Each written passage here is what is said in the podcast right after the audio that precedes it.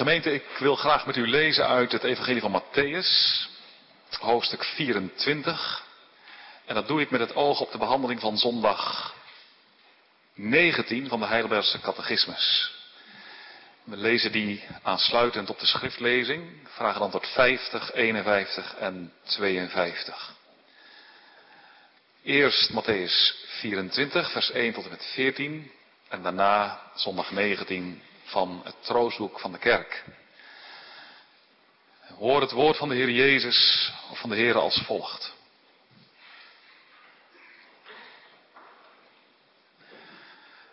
En Jezus ging uit en vertrok van de tempel en zijn discipelen kwamen bij hem om hem de gebouwen van de tempel te tonen.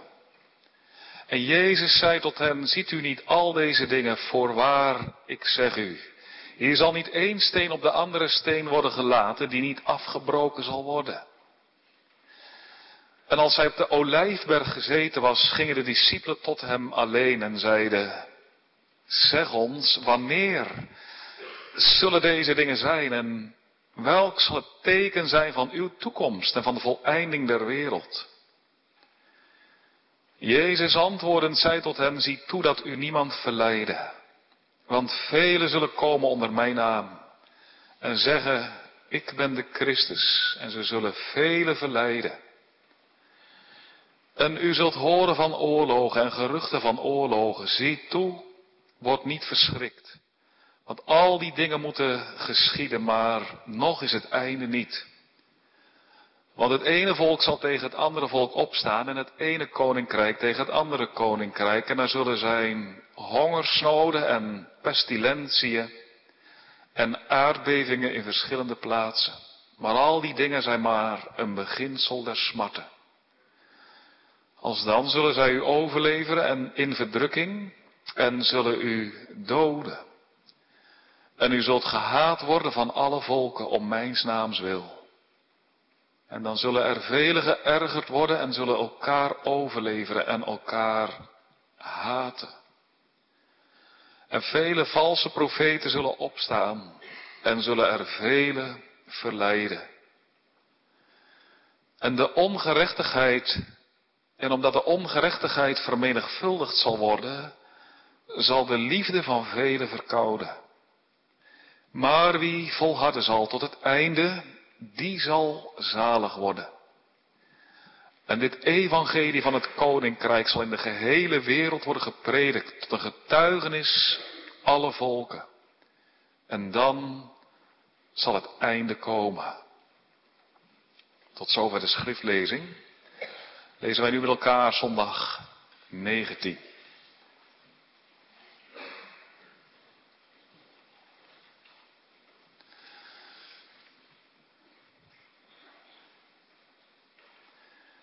Waarom wordt daarbij gezet zittende aan de rechterhand van God? Omdat Christus daarom ten hemel is gevaren, opdat hij zichzelf daar bewijzen als het hoofd van zijn christelijke kerk, door wie de Vader alle dingen regeert.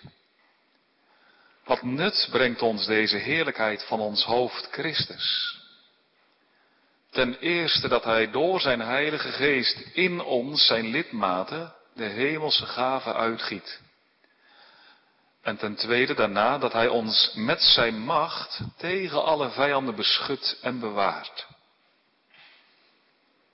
Wat troost u de wederkomst van Christus om te oordelen de levenden en de doden?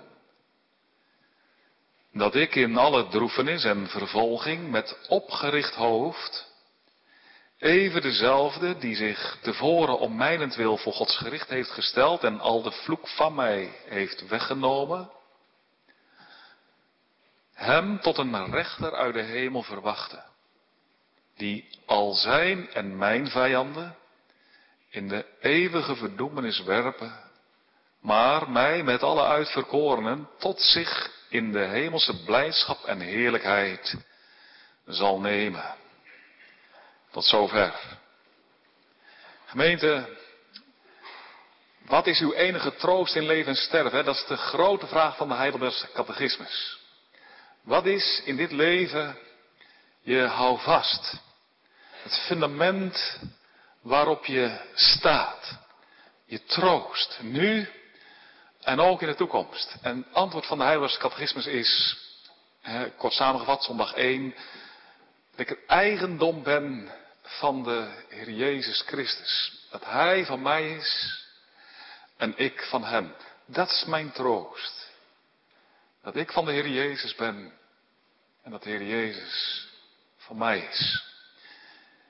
Is dat ook uw troost? Mag je dat weten? En dat je van de Heer Jezus bent. Geen groter troost dan deze troost. Hij van mij. Jawel, want wie is de Heer Jezus? Nou, daar gaat de Heidelbergse catechismus ook op in. in zondag 11 tot en met 19. En uitvoerig, op zijn persoon, op wie hij is. De catechismus besteedt daar aandacht aan in zondag 11 tot en met 13. En vervolgens gaat ze in op wat hij doet. Op zijn werk. En daarover gaat het in de zondagen 14 tot en met 19. En wat blijkt, dat is wat zo'n troost is, deze Heer Jezus verlost, bevrijdt van zonde en schuld en oordeel en hij vernieuwt. En als je nu het eigendom bent van deze Heer Jezus, ja, dan geldt dat je nu reeds, nu reeds deelt in de volle zaligheid. Moet je over nadenken vanavond. Dat je nu reeds, nu reeds, terwijl je hier bent, als je gelooft in de Heer Jezus, dat je nu reeds deelt in de volle zaligheid. Die kan je niet meer ontgaan.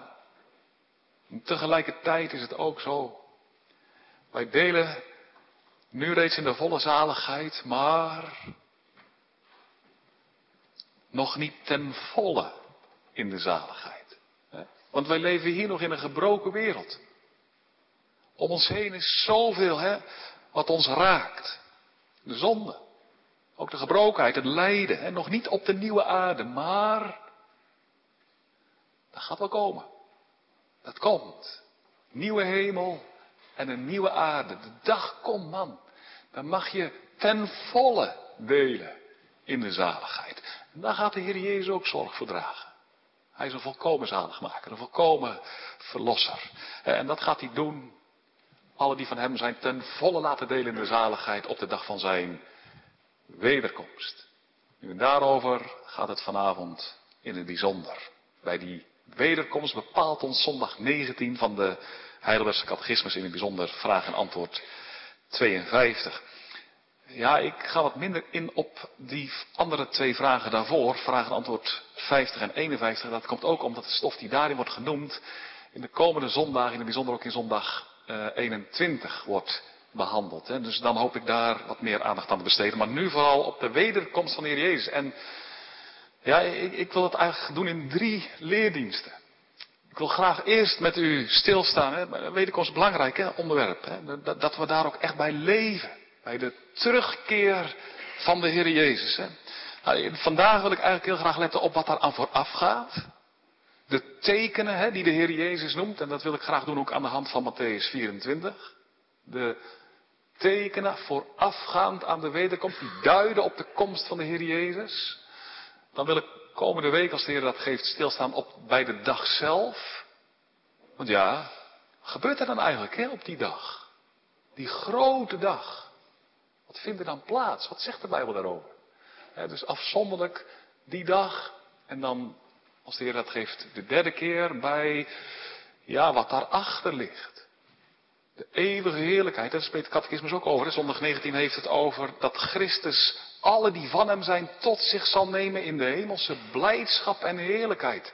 Ja, dat zijn maar een paar woordjes, maar daar zit zoveel in. Ik denk, dat is ook goed om, om eens echt een keer bij stil te staan. Hè? Bij die hemelse blijdschap. De vreugdevolle toekomst die Gods kinderen tegemoet gaan.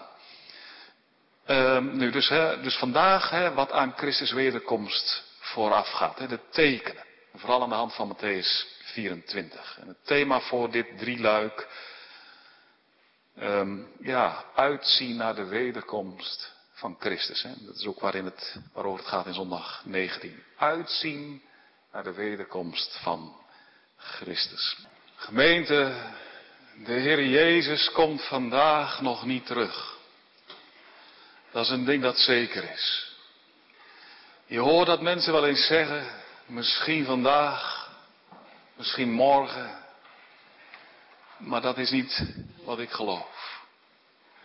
Nou, dat is ook niet zo belangrijk, maar wel, hè, dat is wat de schriften aangeven. Want daar moeten eerst grote dingen gebeuren voor de Heer Jezus op de wolken van de hemel verschijnt. Grote dingen. Wat ook zeker is, is dat het wel gaat gebeuren. Het is een feit. Het zal geschieden. De Heer Jezus is opgevaren naar de hemel. Maar zoals de discipelen hem hebben zien opgaan, zo zegt de engel zal hij ook terugkeren. En dat zul jij ook gaan meemaken. Dat zul jij ook zien. Wij allen, zoals we hier zijn vanavond, zullen getuigen zijn van die grote dag. Dat de hemel scheurt. En dat de koning der koningen terugkeert. Johannes zegt in openbaring 1 vers 7. Alle oog zal hem zien. Alle oog. Ook uw ogen zullen de Heer Jezus zien. Dat zal me toch wat zijn. Een dag. Deze dag gaan we alle tegemoet. Niet vandaag. Het zal wel gebeuren. En tegelijkertijd, de oproep is ook, leef wel alsof het vandaag gebeuren kan. Leef er dichtbij. Leef zo dat deze dag de laatste dag kan zijn. Richt je leven zo in dat het geheel en al in het teken staat van de wederkomst van de Heer Jezus. Dat je naar Hem uitziet. Dat je naar Hem verlangt. O Heer Jezus, wanneer komt toch de dag dat ik bij U wezen mag. En ook met mijn lichamelijke ogen Uw aangezicht volprezen mag zien. Leef bij de dag. En, en nou, dat is ook waar de catechismus in zondag 19 ons toe oproept. Want als ze de vraag stelt, wat troost u de wederkomst van de Heer Jezus om te oordelen de levenden en de doden, vraag 52, dan is het antwoord dat ik in alle droefenis en vervolging met een opgericht hoofd hem verwacht, die zich tevoren voor mij voor het gericht van God heeft gesteld, dat ik Hem verwacht die mijn rechter is. Mijn rechter, maar ook mijn redder. En daarom hoef ik met die, niet met verschrikking naar die dag uit te zien, maar met verlangen. Dat ik Hem verwacht, mijn rechter. Want Hij komt. Hij staat te komen. En dat je ja, naar die komst zo uitziet, dat het je hart ook vervult. Verwacht de Heer Jezus. Zie naar hem uit, naar zijn komst. Nou, wanneer zal dat dan zijn? Wanneer komt de Heer Jezus terug? Dat is ook de vraag van de discipelen. Als ze aan het eind van het leven van de Heer Jezus hè, met hem de laatste week zijn ingegaan en dan met hem bij de, bij de tempel zijn, ook op de Olijfberg verkeren.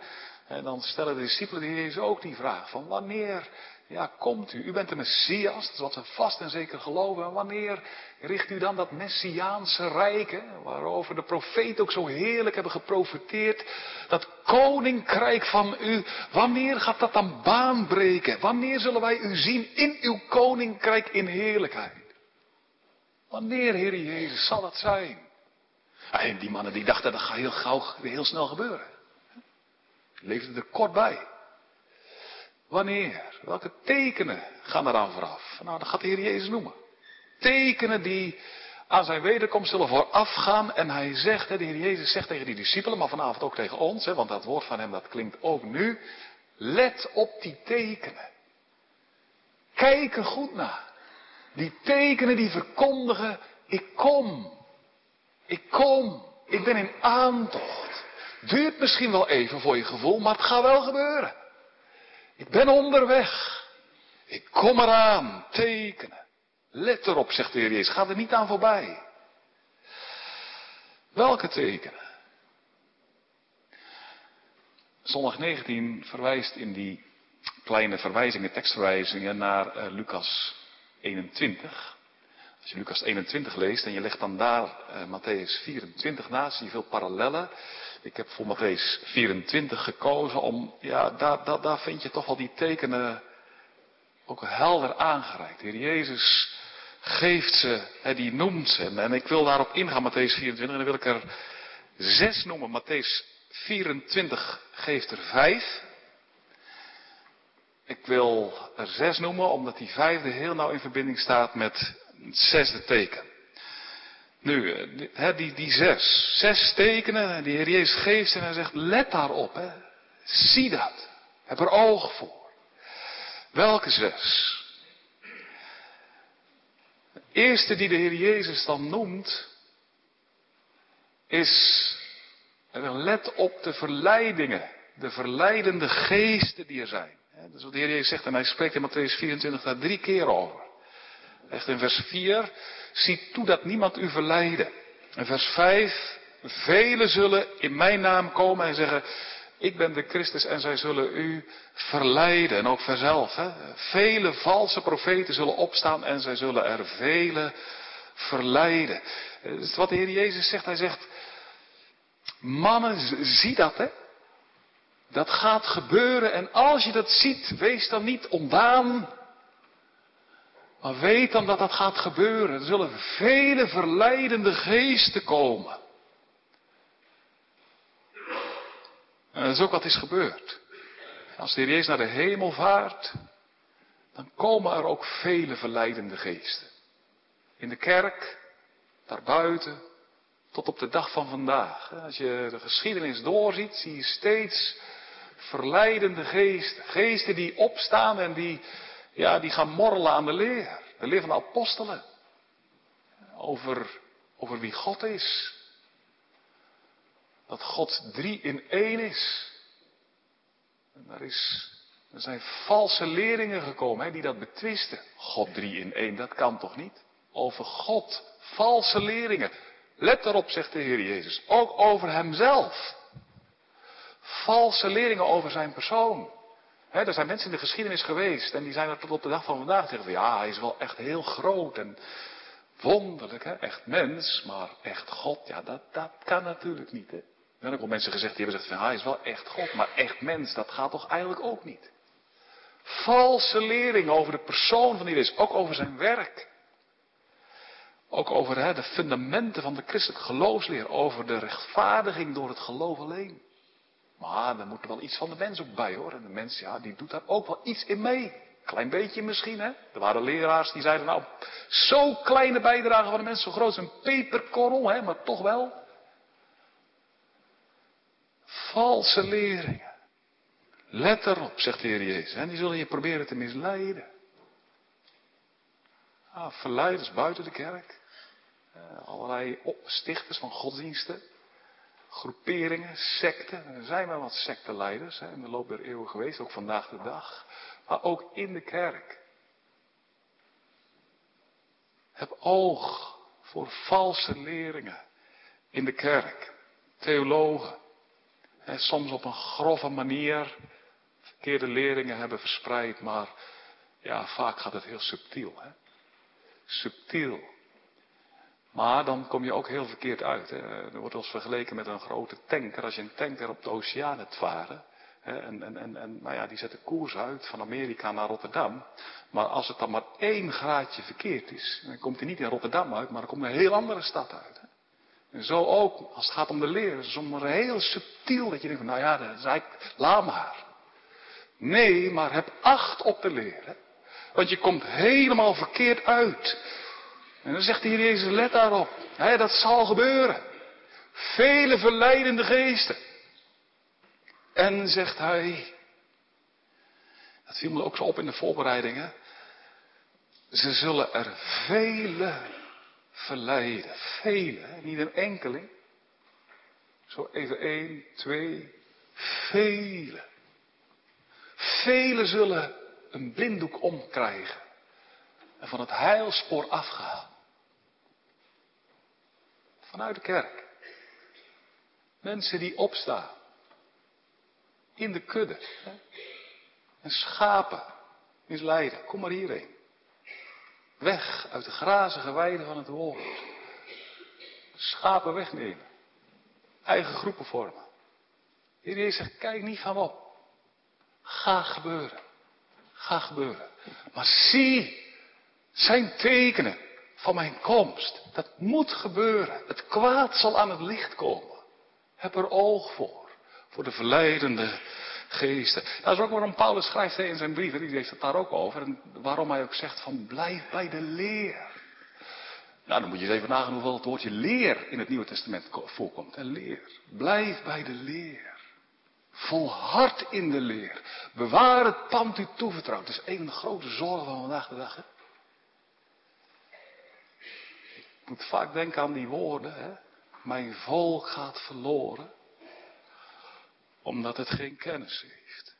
En als je geen kennis heeft en niet gefundeerd bent in de schrift en de gereformeerde beleidenis. Dan ga je zo hoor. Dan ga je zo. Als je geen diepgang hebt, als je diepgang van de kennis van de leer niet verder gaat dan de diepgang van een klompje op het water, dan ga je zo om. Dan ga je zo om. Vele, vele. Nou, heb er acht op. Verleidende geest, ja we stippen maar aan, ik zou er nog veel meer over willen zeggen, maar er zijn vele stemmen van allerlei godsdiensten, ook van groeperingen die, nou, ogenschijnlijk, en denk je van, nou, dat, dat, ligt, dat ligt eigenlijk best wel dicht bij ons, hè. Maar als je dan toch gaat kijken in het licht van de schrift, van de gereformeerde confessie, dan moet je toch zeggen, van, nee, nee, dat lijkt wel hetzelfde, maar het is toch totaal iets anders. Het is niet waar God op het hoogst wordt verhoogd en de mens op het diepst wordt vernederd. Verleidende geest. Ach, het kan ook veel met je doen, toch? Zondag 19 spreken over droefenis. Nou, verwekt het geen droefenis als je vele van je leeftijdgenoten ingepakt ziet worden door verleidende geesten. Raak je dat niet? Eh, nooit, nooit wakker van? Dat geeft toch droefenis. Dat gaat je toch aan het hart. Ouderen. In, in, in het westen van Europa, waar de kerk zo heeft gebloeid. Grote leegloop. Dat is toch aangrijpend. Dat is zo aangrijpend. Kun je van wenen, wenen. weet je geen weg mee. Maar de Heer Jezus zegt ween niet. Nou, ween wel. Tuurlijk. Maar weet, ik kom eraan. Ik kom eraan. Ik kom. Jazeker, ik kom. Tweede teken. De Heer zegt ook vele rampen. Hè? Matthäus 24, vers 6 en 7. Daar zegt hij, je zult horen van oorlogen, geruchten van oorlogen. En hij zegt, zie toe. Word niet verschrikt. Al die dingen moeten geschieden. Maar nog is het einde niet, want het ene volk zal tegen het andere volk opstaan en het ene koninkrijk tegen het andere. En er zullen zijn hongersnoden, pestilentia, epidemieën en aardbevingen. En de Heer Jezus zegt in die tijd, tussen, tussen mijn hemelvaart en mijn terugkeer op de wolken van de hemel, dan zul je echt zien catastrofe op catastrofe. Ramp op ramp. En ja, dat is ook gebeurd, hè. En de discipelen zelf getuigen van geweest, hè. Als je denkt aan de inname van Jeruzalem door de Romeinen in het jaar 70. Heel de stad is platgebrand, tempel erbij. Er zijn duizenden en duizenden mensen om het leven gekomen. Tekenen, oorlogen, geweld. Het is de eeuwen door zo gegaan. Wat een oorlog hebben er gewoed. Hè? Vele. Ene volk tegen het andere. De aarde is bezaaid. Van de week hadden ze een massagraf gevonden. Oekraïne. En toen dacht ik, er zijn al wat massagraven gedolven. Op de wereld. Van mensen omgekomen, duizenden. En die ze niet begraven konden. Nou, graven een grote put. Veel erin. Als je alleen de Eerste en de Tweede Wereldoorlog neemt. Dan ben je wel eens op die graven geweest, die erevelden. Jonge mannen. Duizenden kruisen. Allemaal om het leven gekomen. De Eerste Tweede Wereldoorlog zijn in opdracht van overheden 170 miljoen mensen om het leven gebracht. Ongekend. Wat een leed. En dat gaat door. De Heer Jezus zegt, wees niet verschrikt. Zie het teken. Maar weet, ik kom, ik kom. Hè? Ene ramp naar de andere, de ene crisis naar de andere. Ach, schept het toch niet als je daar soms over nadenkt, geen droefenis in je hart. Je denkt van, joh. Dan hoor je wel eens mensen ook zeggen, dat je van, ja, ja, als ik dat op me laat inwerken, weet ik soms gewoon geen raad mee. Dat heb ik ook. Denk wat, hoe moet je daar toch mee omgaan? Alle leed hè, wat tot je komt. De wereld is echt een tranendal. Wat een lijden. Als je het echt allemaal tot je doordringt. Ja, dan denk ik wel eens van, hoe moet je dan nog verder? Gebrokenheid. En dragen we ook niet allemaal zelf de pijn ook van de gevolgen van de zonde met ons mee. Nu het derde teken. De Heer Jezus zegt, er komt ook grote verdrukking. Ja, in vers 9 en 10, Matthäus 24. Hij zegt, ze zullen uw discipelen overleveren in verdrukking. En zullen u doden en u zult van alle volken worden gehaat om mijn naam zullen. En er zullen velen geërgerd worden en zullen elkaar ook overleven en elkaar haten. Verdrukking, hè. Dus verleiding, rampspoed, ook verdrukking. Dat is ook hè, wat de discipelen ook aan de lijf hebben ervaren. Hè? Verdrukking. Jacobus, de broer van de Heer Jezus, om het leven gebracht in Jeruzalem. En Petrus, de rotsdiscipel zelf. De, overlevering zegt dat hij in Rome omgekeerd gekruisigd is. Gedood ook. Ja, en dat lijden, dat is maar doorgegaan, die verdrukking, die vervolging. Denk aan de vroege kerk. Een tijdje geleden las ik over het concilie van Nicea in 325. Dat was op initiatief van keizer Constantijn. Het ging over de drie-eenheid van God. En daar was in de kerk toen ja, een debat over, een gesprek, de dwalingen. En toen zei Constantijn, dat gaat niet goed zo, die kerk die raakt helemaal verdeeld. Ik wil een concilie. Nou, er kwamen de mannen. Constantijn, hè, die zich bekeerd had tot, tot de kerk. Er kwamen de mannen van allerlei steden, hè, de leiders van christelijke gemeenten in de hele regio rondom de Middellandse Zeegebied, die kwamen naar Nicea. En dan kwamen ze, die leiders. De een had afgekapte handen. De ander uitgestoken ogen. En nog een de tekenen van, van brandmerken op hun lichaam. Zij kwamen uit de tijd van de verdrukking, van de keizers vol Constantijn, de christenvervolging. Waar ze, hadden ze onder geleden, waren martelaar, hadden het overleefd. Die kwamen daar. Om de leer over de drie-eenheid van God vast te stellen. Verdrukking. Eeuwen doorgaan. In de tijd van de reformatie. En velen hebben op de brandstapel hun leven gegeven. Ja, daar zou nog veel over te zeggen zijn. Hè? Vele onthoofd, gemarteld. En dat gebeurt ook vandaag. Ook vandaag is er verdrukking op allerlei manieren. Is dat ook bij ons? Ja, dat is ook bij ons. Als je blijmoedig voor de naam van de Heer Jezus opkomt, dan, ja, dan moet je wel op rekenen, dan word je niet geliefd. Als je op je werk, hè, getuigt van de enige hoop en de enige naam onder de hemel gegeven tot zaligheid, dan gaan mensen echt niet applaudisseren. Is er maar één weg en, en, en, en die, al die andere mensen dan gaan die, gaan die verloren en dat is wat jij, geloof je dat? Ja? Ga je ook te maken met tegenstand, tuurlijk. Verzet. Maar het is wel lichte verdrukking, hè? Het is een schaal van de verdrukking, hè? de lichtere verdrukking, bespotting.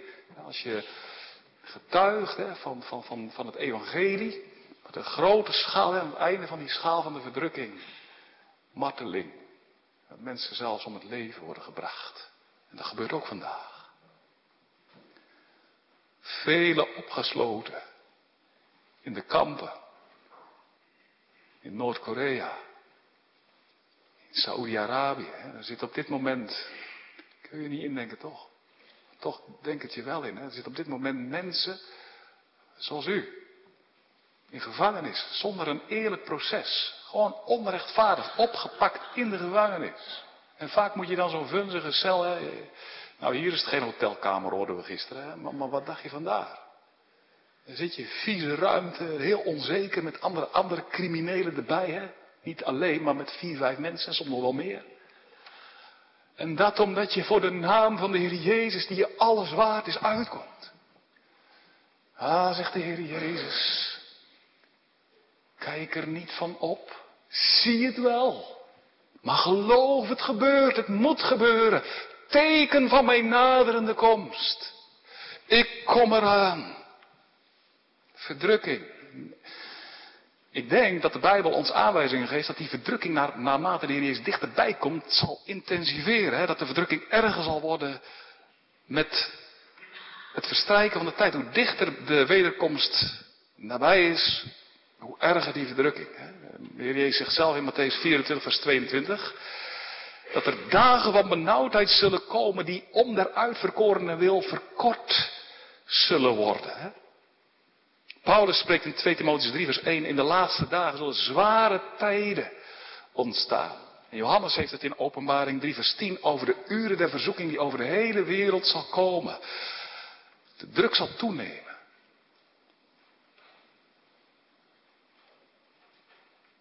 En, en, en, en, en een vraag die mezelf, ik hoop ook u wel bezighoudt. Hè? Hoe zal dat nou in het Vrije Westen gaan? Heb je er nog over nagedacht vandaag? Toenemende druk. Wat denken jullie? Ik denk wel dat dat gaat gebeuren. Denken jullie dat ook niet? Dat is wel wat we zien hè, om ons heen. Hè? De, de, de, druk wordt groter. Om vrijmoedig te getuigen van de Heer Jezus. Dat, dat, dat gaat meer en meer op verzet. Hè? Ook als je nadenkt hè, over de, ja, de, de, de christelijke waarden en normen. Als je opneemt voor huwelijk en gezin. Nou, dat mag je bijna niet meer zeggen. Reformatorisch onderwijs, meer en meer druk. We zien toenemende druk, vervolging. Dat is waar ook zondag 19 letterlijk over spreekt. In alle droefheid en vervolging. Nu dat gaat komen. Meer en meer. Dat is een teken. Dan zegt de Heer Jezus, zie het. Maar laat het ook een teken voor je zijn van mijn naderende komst. En laat dat je ook opwekken om, om die komst van mij te bidden. Om er naar uit te zien. Heer Jezus, kom haastig. Verkort de dagen. Vervolging, dat is het derde teken. Het vierde teken. En daarom wijst de Heer Jezus ook in Matthäus 24, vers 12. Hij zegt, omdat de ongerechtigheid zal worden vermenigvuldigd, zal de liefde van velen verkouden. Ongerechtigheid zal worden vermenigvuldigd. En die zal toenemen. Die zal de wereld, ja, de wereld zal vervuld worden van zonde, ongerechtigheid.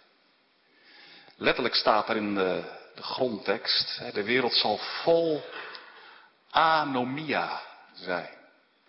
A, dat betekent tegen, nomia van nomos, van wet zal tegen de wet zijn, tegen de goede wet van God.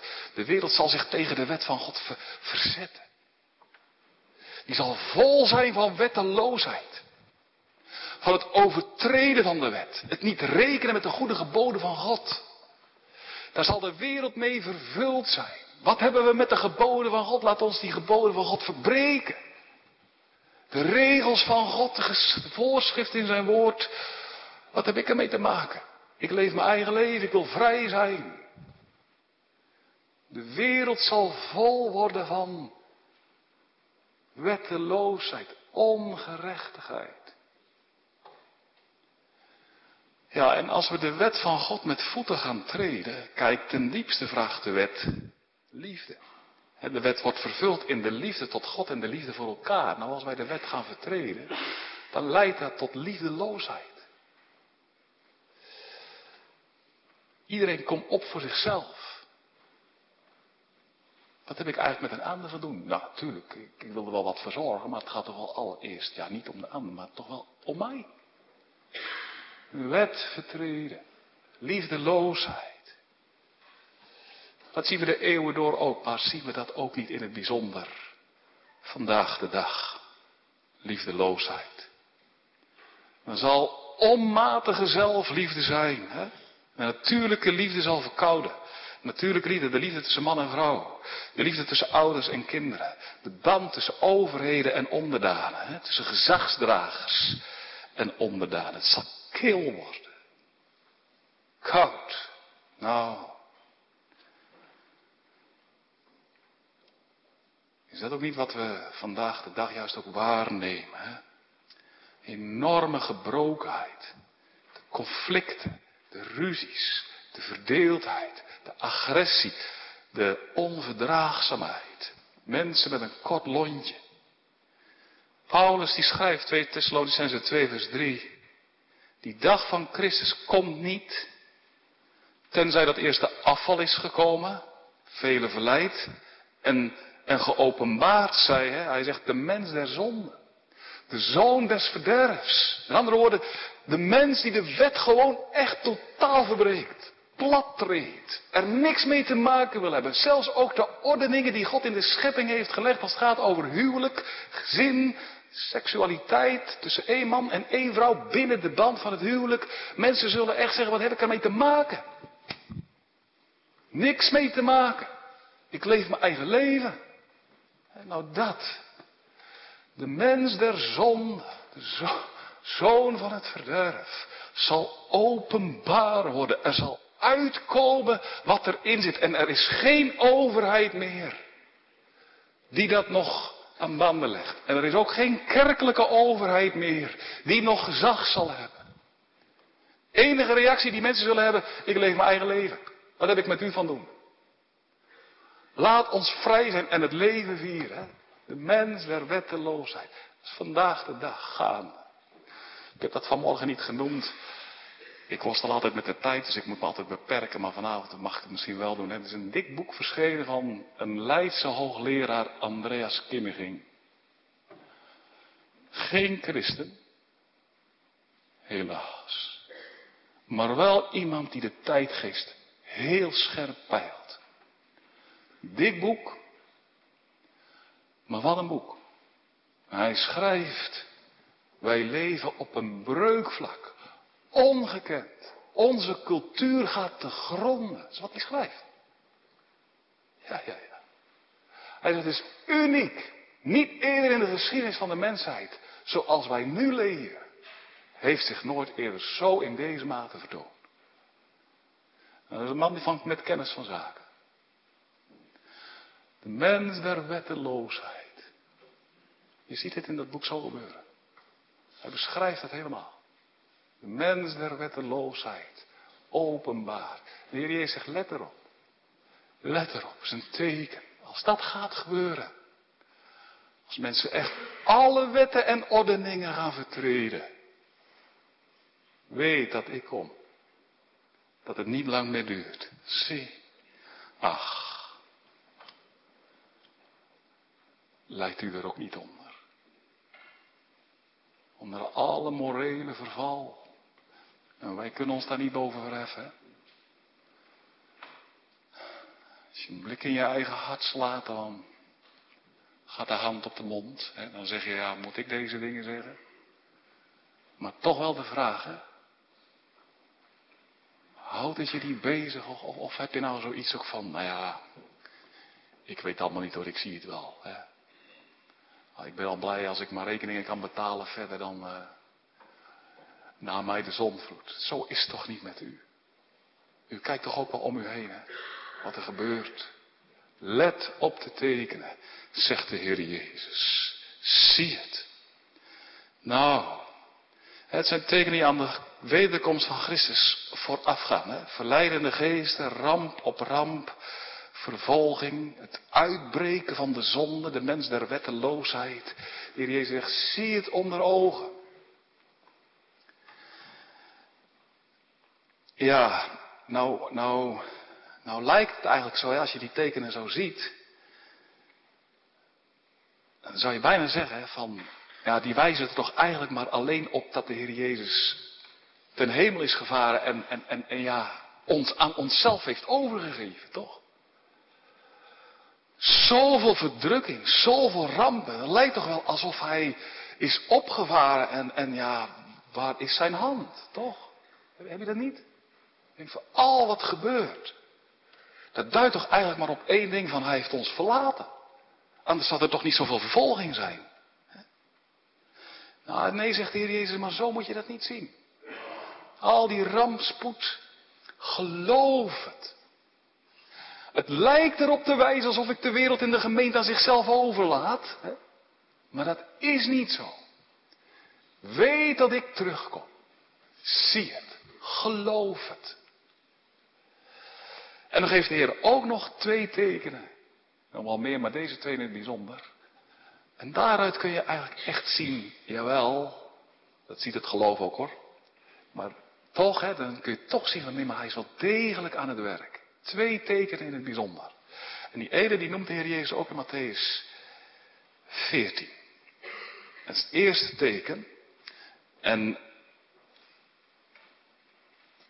dat is een teken van hoop. Eigenlijk het vijfde. Dat is de verspreiding van het evangelie. Dat is wat de Heer Jezus noemt in vers 14. Matthäus 24, vers 14. En dan zegt de Heer Jezus, let daar, let daar ook op. Dat gaat ook vooraf aan mijn wederkomst. Want, zegt hij dan, het evangelie van het koninkrijk zal in de gehele wereld worden gepredikt. Tot de getuigenis voor alle volken. En dan zal het einde komen. Als het evangelie overal is verkondigd dan is het einde van deze bedeling. En dat einde is meteen ook het begin. Het begin van messiaanse tijdperk. Het vrederijk waarin Christus dan in volle luister zal regeren. De Heer zegt, let ook, en dat wil ik vanavond onderstrepen, let op dat teken. De verspreiding van het evangelie. Van de blijde boodschap. Dat de Heer Jezus gekomen is om zondaren te verlossen. Zijn leven voor hen te geven. Opdat een ieder die in hem gelooft niet zal verloren gaan. Maar voor eeuwig behouden zal worden. Dat evangelie, zegt de Heer Jezus, dat moet eerst onder alle volkeren worden gepredikt. En dat is ook wat gebeurt. Hè? De dag van de Pinksteren, de uitstorting van de Heilige Geest, gaat dat evangelie vanuit Jeruzalem de wereld in. In steeds bredere kringen. Eerst Judea. En dan nog een kring verder, Galilea. En dan Syrië. Dan, dan het gebied rondom de Middellandse Zee. Azië, Europa, steeds wijder. En dan gaat het uit, zegt de Heer Jezus, dan gaat het uit naar alle volken. En nu leven wij in de 20ste eeuw, 2000 jaar na de hemelvaart van de Heer Jezus. En hij heeft het bijna alle volken bereikt. Ja, bijna alle volken. Het evangelie is gekomen tot in de meest ondoordringbare gebieden van de wereld. Op de Poolvlakte, hè? Wel zo wonderlijk, daar leven de Eskimo's, min 40, daar wordt het evangelie verspreid. Daar leven die mensen, hè? Tjoems, die tenten, rendiervolken, nou, bar, zo koud daar. Ze hebben het evangelie. En datzelfde evangelie is ook binnengekomen in de Amazonegebieden in Brazilië, waar het wel plus 40 is. Daar zijn Indianen, soms hele stammen, die gaan over. Soms na heel lange tijd, hè. Na veel verzet, maar die, bekeren zich. De leiding van de Heilige Geest. En die aanvaarden de Heer Jezus als hun koning, als hun priesterkoning. Het evangelie ga door. En nou zijn er nog steeds onbereikte volkeren. Maar vele volken op deze wereld zijn bereikt. Het woord gaat uit. Weet je hoeveel volkeren er op deze wereld leven? Hoeveel talen? Ik heb begrepen hè, dat er wel 5000 talen zijn. En nou zijn er nog heel veel talen niet bereikt. Maar wat ik ook heb begrepen is dat grote bijbelvertaalorganisaties hard bezig zijn met vertaalprojecten om ervoor te zorgen dat over een jaar of tien, een jaar of tien, hè, mensen bezig zijn met alle talen of een gedeelte van de Bijbel hebben vertaald in elke taal of met alle talen begonnen zijn. Met andere woorden, het gaat heel hard nu. ook door het gebruik maken van de moderne technieken. Het evangelie gaat werkelijk nu de meest onbereikbare volken ook bereiken. Dat is toch kostbaar, hè? Evangelie dringt door. Het woord komt overal.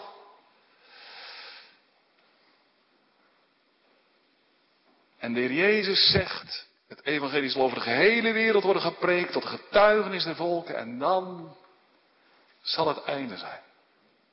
Nou, dat, dat kan niet lang meer duren. Nee, we gaan niet speculeren.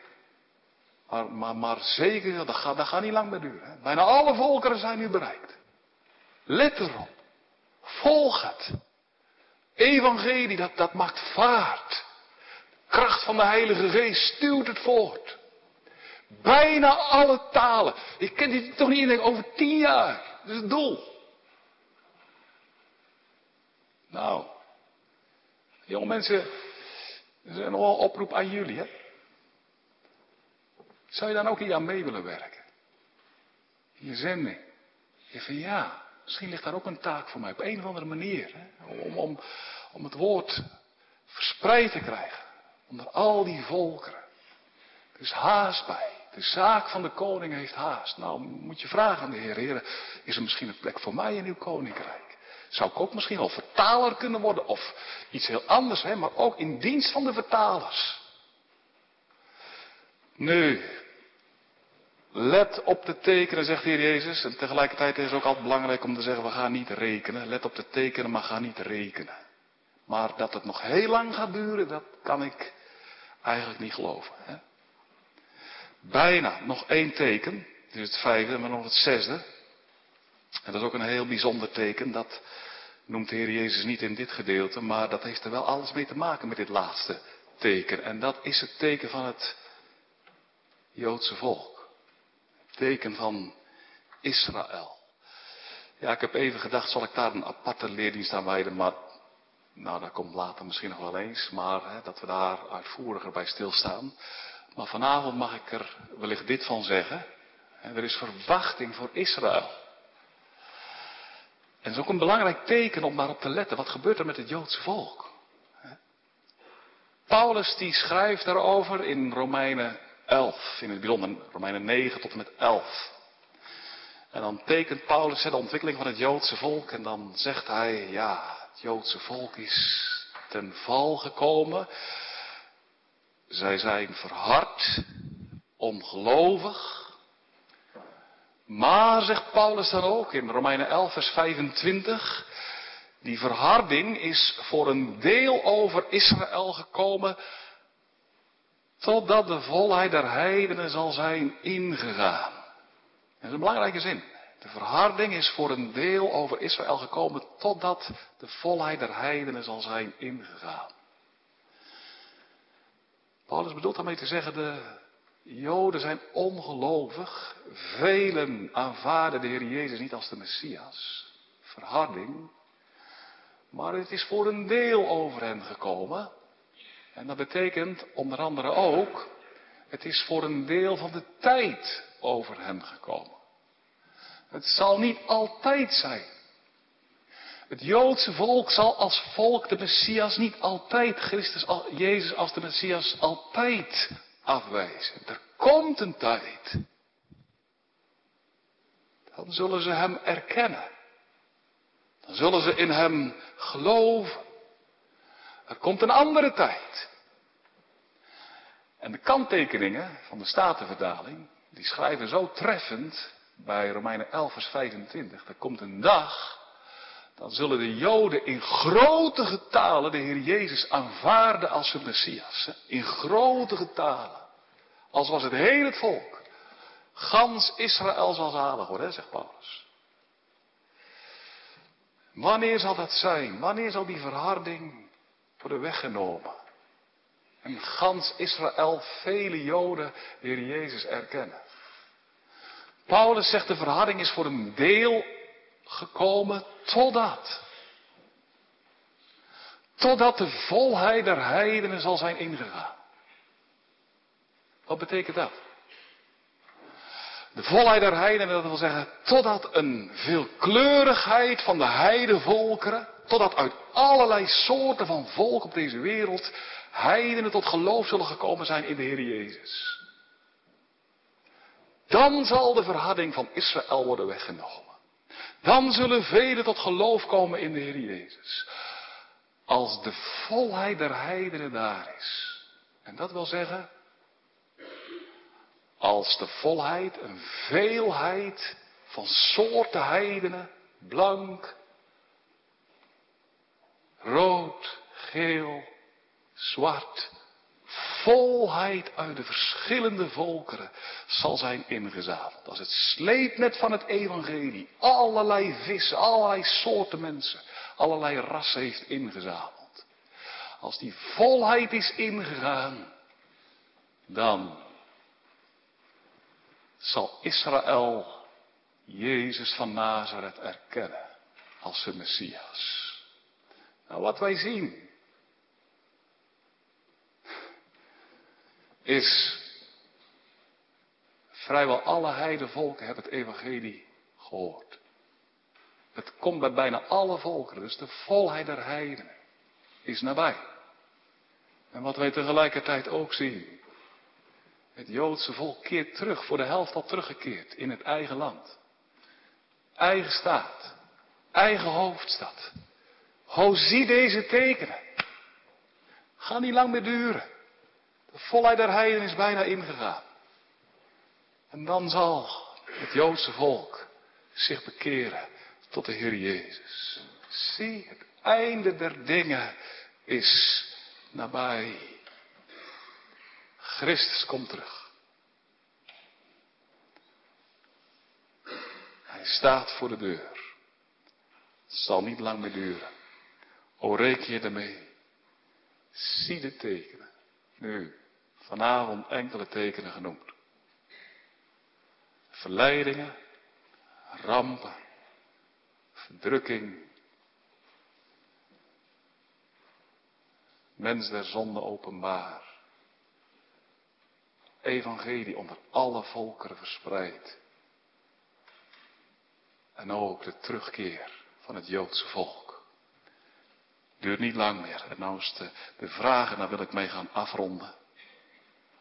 Zie je daar naar uit? Naar de komst van de Heer Jezus. Wie is de Heer Jezus voor je? heb je hem mogen leren kennen? Heeft hij in je hart gesproken? Zich aan je bekendgemaakt? Is hij je één en je al? Zeg, oh ja, Heer Jezus, wat zal dat toch een dag zijn? Als u terugkomt. Of niet? Hoe is dat voor je? Zeg eens. Hoe heb jij dat? Zeg van nou, ik ben daar toch huiverig voor. Ik durf er eigenlijk niet aan te denken. Oh, als je niet bereid bent, onbekeerd, onverzoend. Hoor dat woord van Johannes. Alle oog zal hem zien. Als je Christus niet in waarheid hebt leren kennen, dan zul je werkelijk verschrikken. Dan zul je uitroepen dat ontstellende gebed. O bergen, val op ons. Heuvelen bedek ons voor het aangezicht van degene die op de troon zit en van de toorn van het lam. En daarom bekeer je. Als je onbekeerd bent. Niet uitstellen. Vandaag. Heden. Heden. Zo je zijn stem hoort. Verraad je niet. En maar laat je leiden. Want als deze Heer Jezus je koning is. Dan is die dag waarop hij terugkeert. Je beste dag. Dan verlost hij je. Van jezelf. Van alle lijden. Alle rampspoed. Alle verdrukking. Alle vervolging. En dan is er vrede. Nu mag je de Heer Jezus kennen.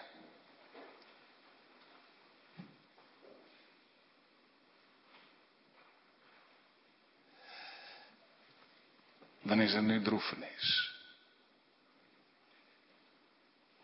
Vervolging. Want alle die mijn naam beleiden, zullen worden vervolgd. Maar o, als Christus komt, blijdschap. Eeuwige blijdschap. Eeuwige blijdschap zal dan op je hoofd zijn. Amen.